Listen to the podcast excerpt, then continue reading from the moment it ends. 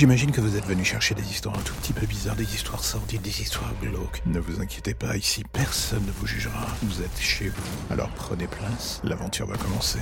Bienvenue dans l'ombre des légendes. En toute sincérité, je crois que la pire chose qui puisse arriver à quelqu'un comme moi, c'est de se retrouver enfermé entre quatre murs. Vous voyez, je suis claustrophobe. Pas un peu, pas moyennement, genre terriblement. Je souhaite à personne de devoir vivre ce sentiment de panique qui vous envahit quand une crise vous prend. Ce moment où vous avez l'impression qu'une main se met à compresser votre cœur, que votre corps lui-même se contracte. Tout comme les murs autour de vous, tout s'écrase et vous êtes l'épicentre de ce merdier.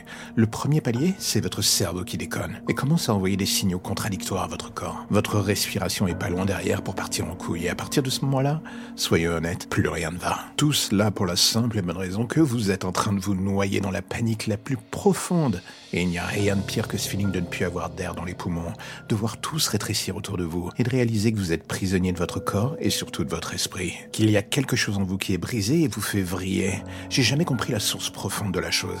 Alors j'ai fait la seule solution possible pour moi. La mienne, celle qui me poussait à faire encore plus de choses mauvaises pour exorciser ce problème.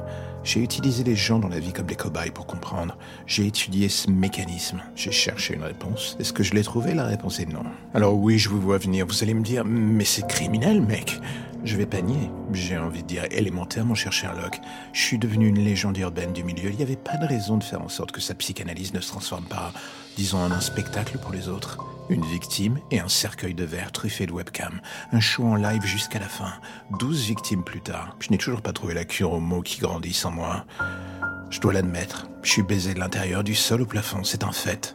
Mais le fait de ne pas avoir d'échappatoire pour me réparer me consume encore plus un peu chaque jour. L'univers qui m'entoure est rempli de cobayes. Alors du coup, je ne désespère pas de trouver le ou la personne qui finira par m'aider à me soigner. Et vous savez quoi?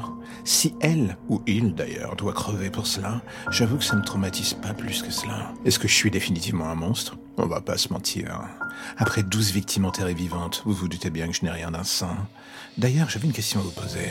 C'est quoi vos mensurations? Je bosse sur un petit projet personnel. Ça vous dirait d'en faire partie?